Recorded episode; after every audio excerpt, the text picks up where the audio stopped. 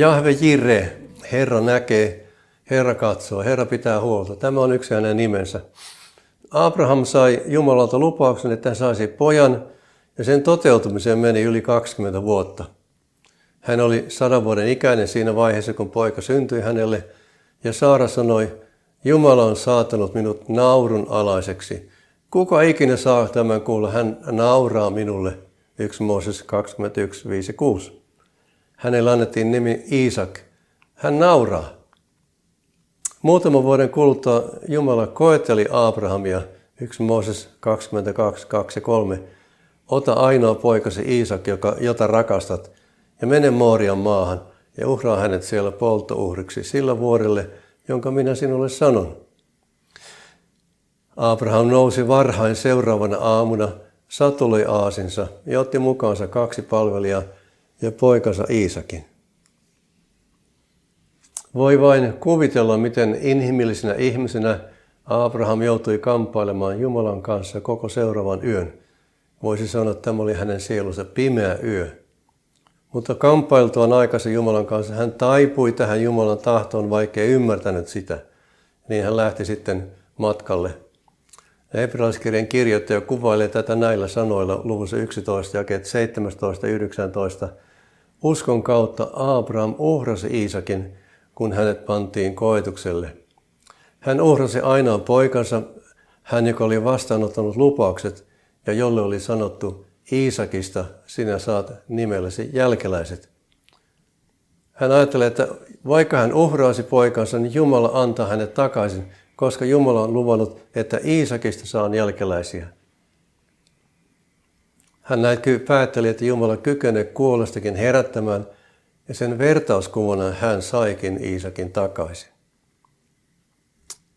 Kun Abraham oli uhraamassa poikansa Iisakia, niin Jumala keskeytti hänet ja lahjoitti hänelle sitten elämän uhriksi. Abraham antoi sille paikalle nimeksi Jahve Jire, Herra katsoo. Niinpä vielä tänäkin päivänä puhutaan Herran katsoma vuodesta tai vuodesta, jolla Herra pitää huolta. 1 Mooses 22 ja 14.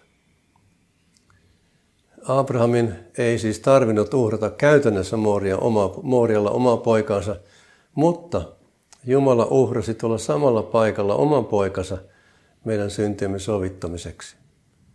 Kun hän, Jahve ja Jire, on meidän Jumalamme, voi olla, että mekin voimme joutua samantapaisiin tai suurin vaikeisiin koettelemuksiin Abrahamin tavoin, mutta Jumala antaa meille jotain parempaa tilalle. Jaakob 1, 2-4 sanoo näin, Veljeni, Pitäkää pelkänä ilona niitä monenlaisia koettelemuksia, joihin te joudutte. Tehän tiedätte, että kun uskonne selviytyy koetuksesta, tämä kasvattaa teissä kestävyyttä. Ja kestävyys johtakoon täydellisen tuloksen, jotta olisitte täydellisiä ja eheitä, ette vajaita miltään kohdin. Siis koettelemuksen kautta tullaan täydellisiksi ja eheiksi, eikä vajata miltään kohden. Mielenkiintoista. No tämä sana, ette vajaita miltään kohden, on kreikan ilmaisu, joka sisältää ajatuksen, että Jumala siirtää tai valaa hänen uskovin jotain omasta luonteestaan vaikeuksien ja ankarien koettelemusten kautta. Herra näkee, valvoo, tarkkailee, pitää huolta. Hän on ennenkin pitänyt meistä huolta. Hän tekee sen tänään ja vielä huomenakin. Aineelliset ja emotionaaliset tarpeet, anteeksi antamus, pelastus, mielen rauha, pyhän hengen lohdatus. Hän pitää meistä huolta. Kerron yhden esimerkin vaan. Oli, asuimme pienessä kaksiossa Korsiossa, Korsossa yläkerrassa. Ja yhtenä päivänä sanoi, kuule Maria, tämä meidän sänky on niin kapea, että mä en oikein kunnolla mahdollista nukkumaan mulla olisi mitään sitä vastaa, että tuosta ovesta tulisi meille kunnon parisänky ja samassa oveen kolkutettiin.